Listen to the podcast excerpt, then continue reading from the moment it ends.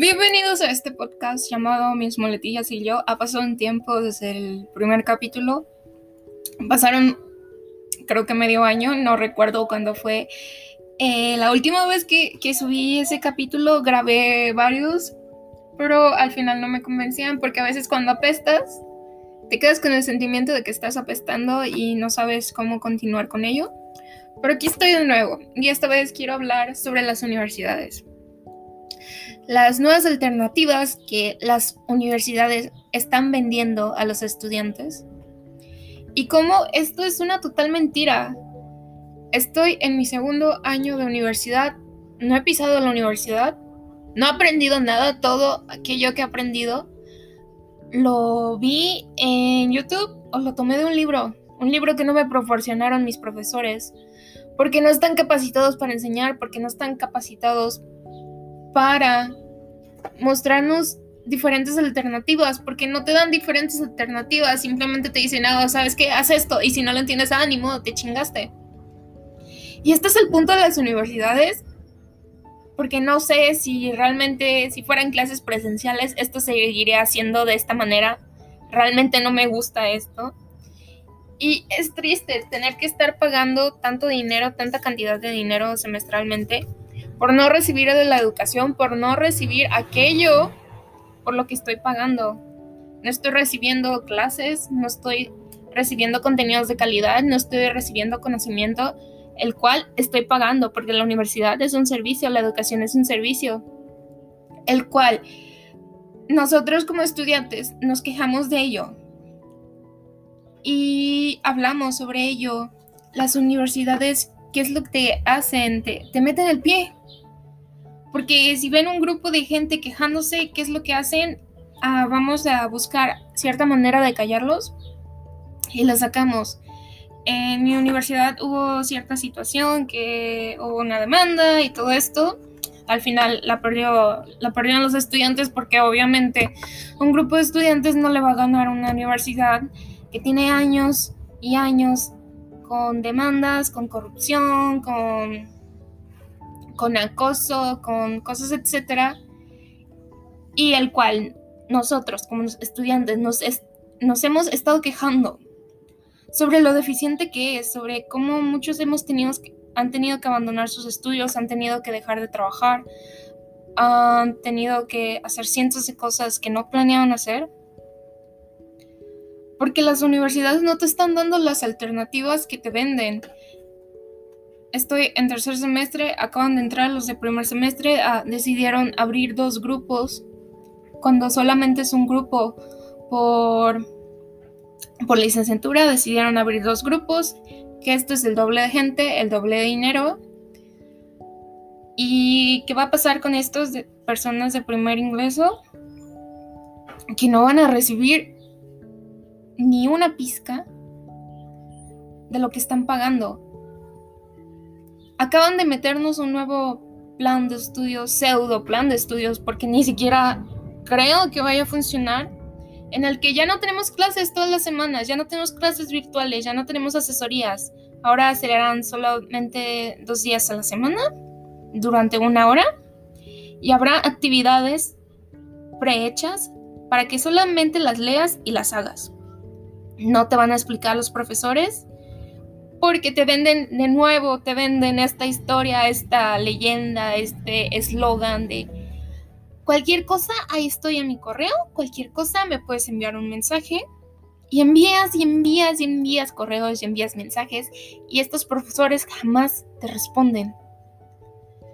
Si ya era bastante difícil que al siguiente día nos respondieran en clase, porque siempre se excusaban con el, ah, es que luego te digo, luego te mando tu correo, Siempre salían horas después, 12 horas después, 24 horas después, en caso de que no tuviéramos clase con este profesor, con, ah, sí, vi que me mandaste un correo, pero no lo respondí. Ahora te voy a responder. ¿Y qué era lo que pasaba? Que ya no teníamos esa duda, que ya nos habíamos desesperado, que ya habíamos hecho mal esa actividad, que ya habíamos despotricado sobre lo mal que estaba esa actividad, sobre lo poco que podíamos aprender, sobre lo deficiente que éramos nosotros y sobre lo miserable que nos sentíamos respecto a cómo estamos aprendiendo. ¿Y qué? ¿Qué pasaba? Ah, no tuve tiempo de responder tu correo.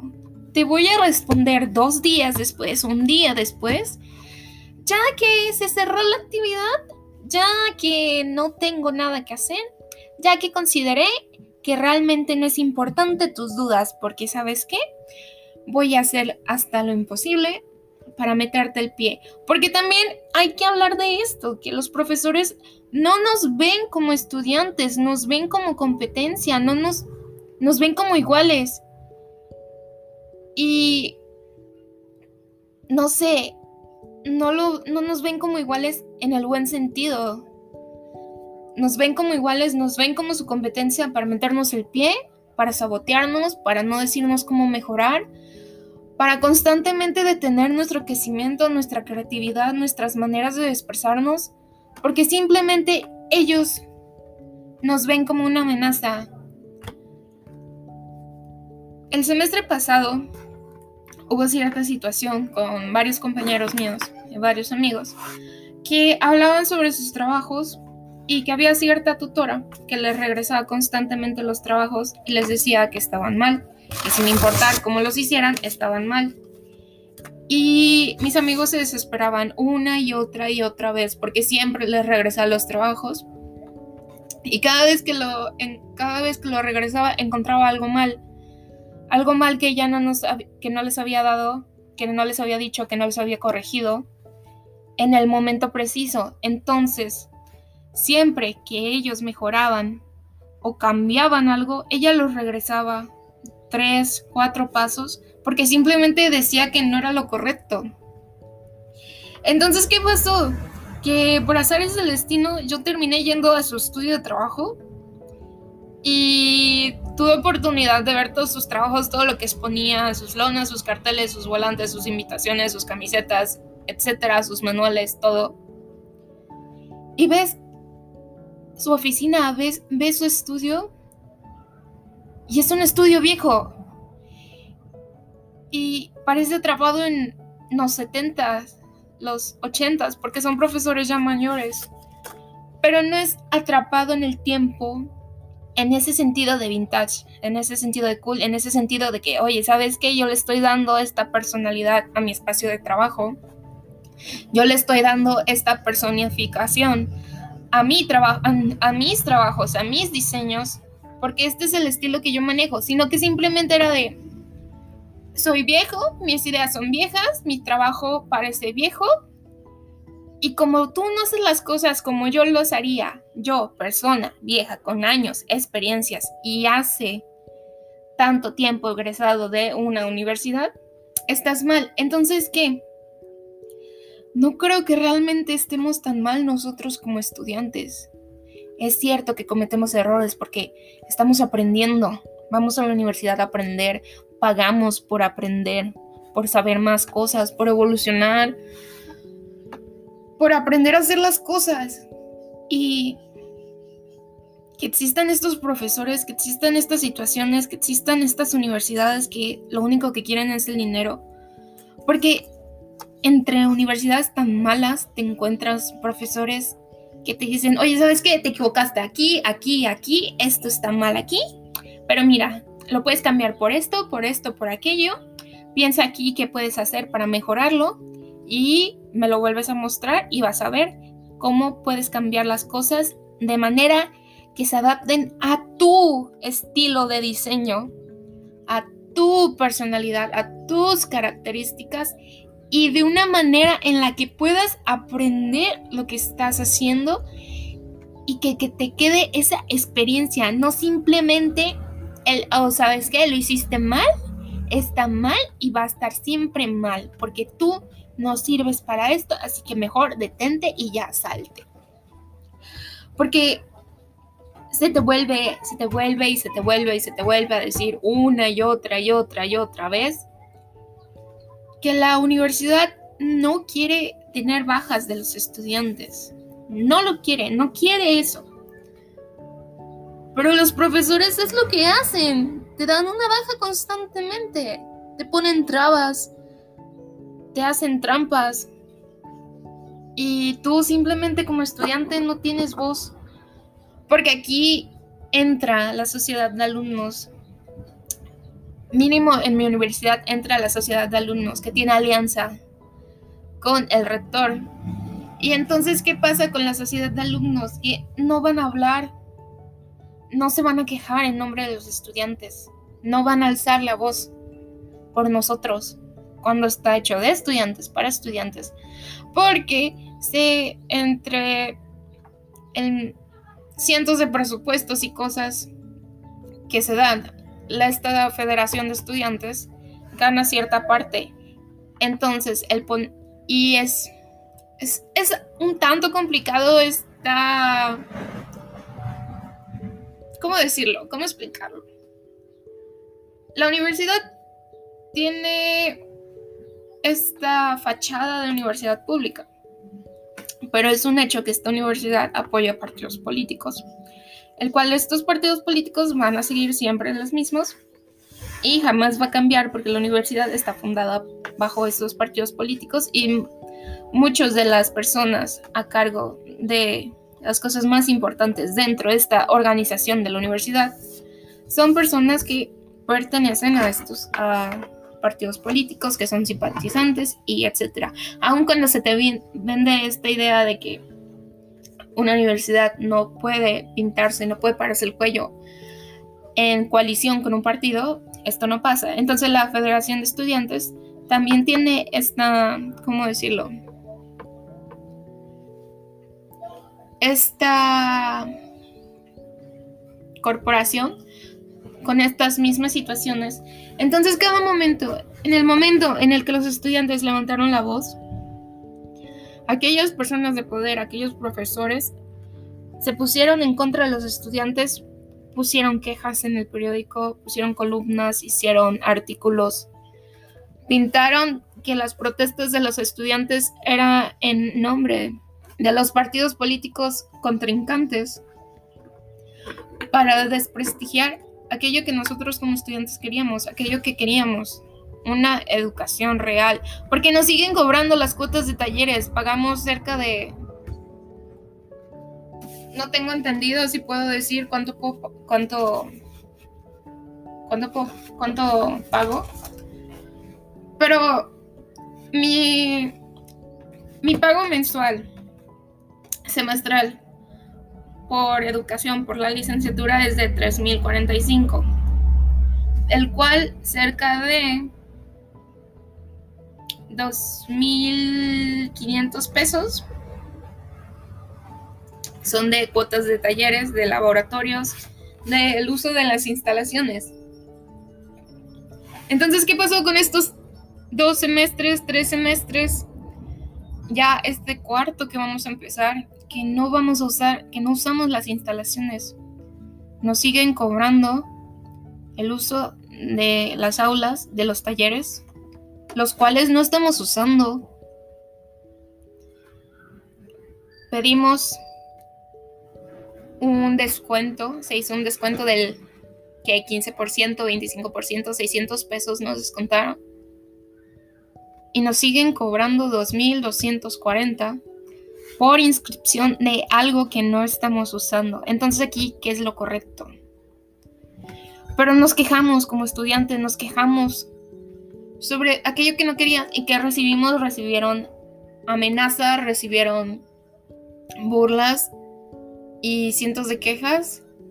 Perdimos los amparos y este semestre nos vuelven a cobrar la cuota de talleres 2.200 y tantos porque nos hicieron un descuento del 25%. La universidad se tocó el corazón y nos hizo este gran descuento para ayudarnos en nuestra difícil situación económica. Entonces, estas instalaciones que no vamos a cobrar nos, cobran esta cantidad de dinero, nos venden de nuevo que esta vez los profesores están preparados, que esta vez saben lo que nos están explicando, saben qué nos van a enseñar. Y es el primer día de clase y te dan tu horario y te dicen, oye, ¿sabes qué? Tendrás solo vas a tener dos horas no vas a tener, tienes derecho a atención, pero solo si yo te la quiero dar. Y entonces, ¿qué es lo que debemos hacer? Debemos quedarnos callados, porque yo, yo sé que es difícil, pero es sumamente frustrante tener que cada semestre desgastarse día y día, día y noche entregando trabajos, haciendo actividades, pagando, imprimiendo, haciendo estas cosas.